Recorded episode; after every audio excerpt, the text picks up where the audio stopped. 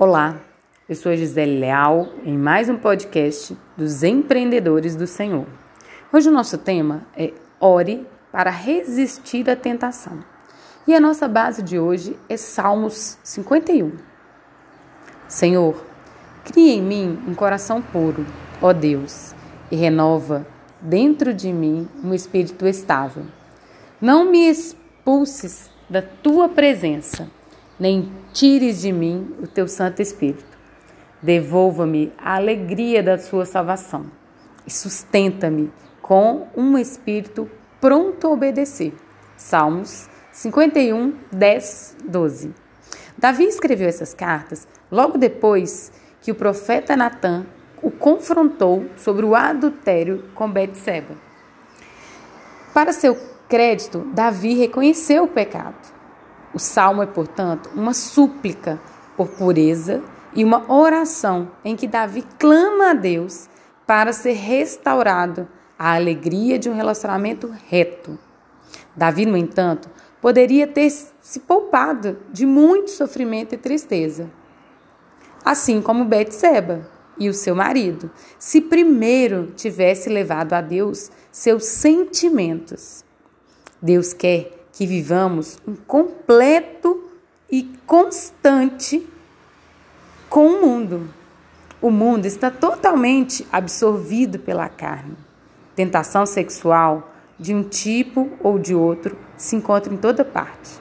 A atitude em relação ao sexo casual e à imoralidade em nossa sociedade avançou bem além do que a maioria das pessoas poderia imaginar.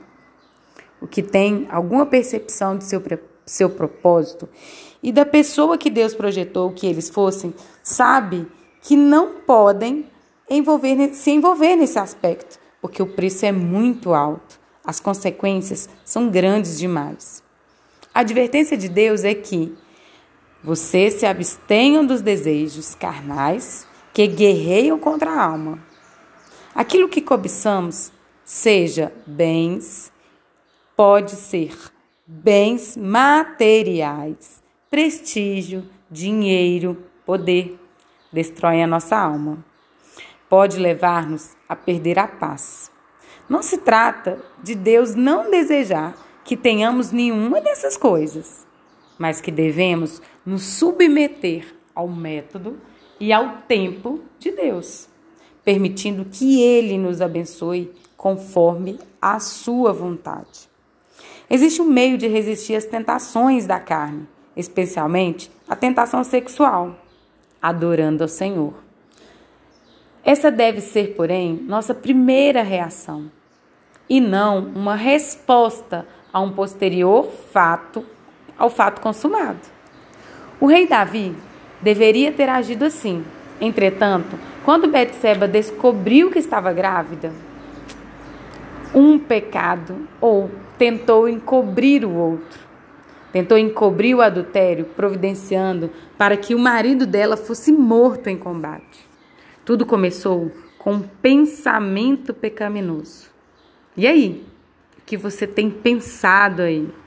Ninguém comete adultério, roubo, sem antes pensar nisso.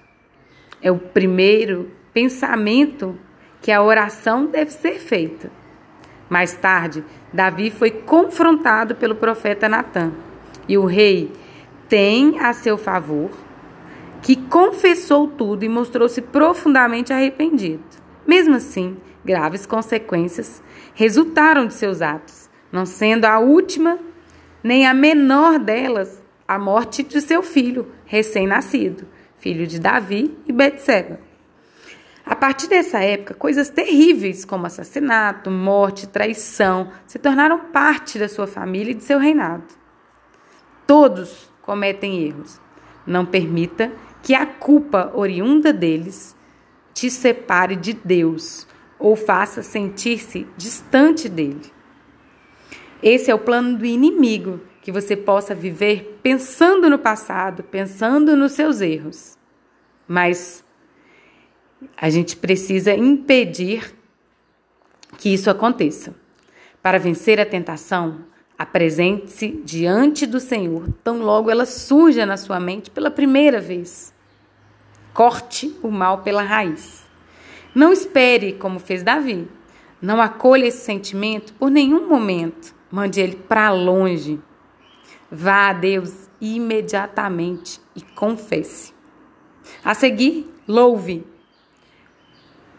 como o Deus é poderoso e pode nos ajudar para combater aí a qualquer tentação.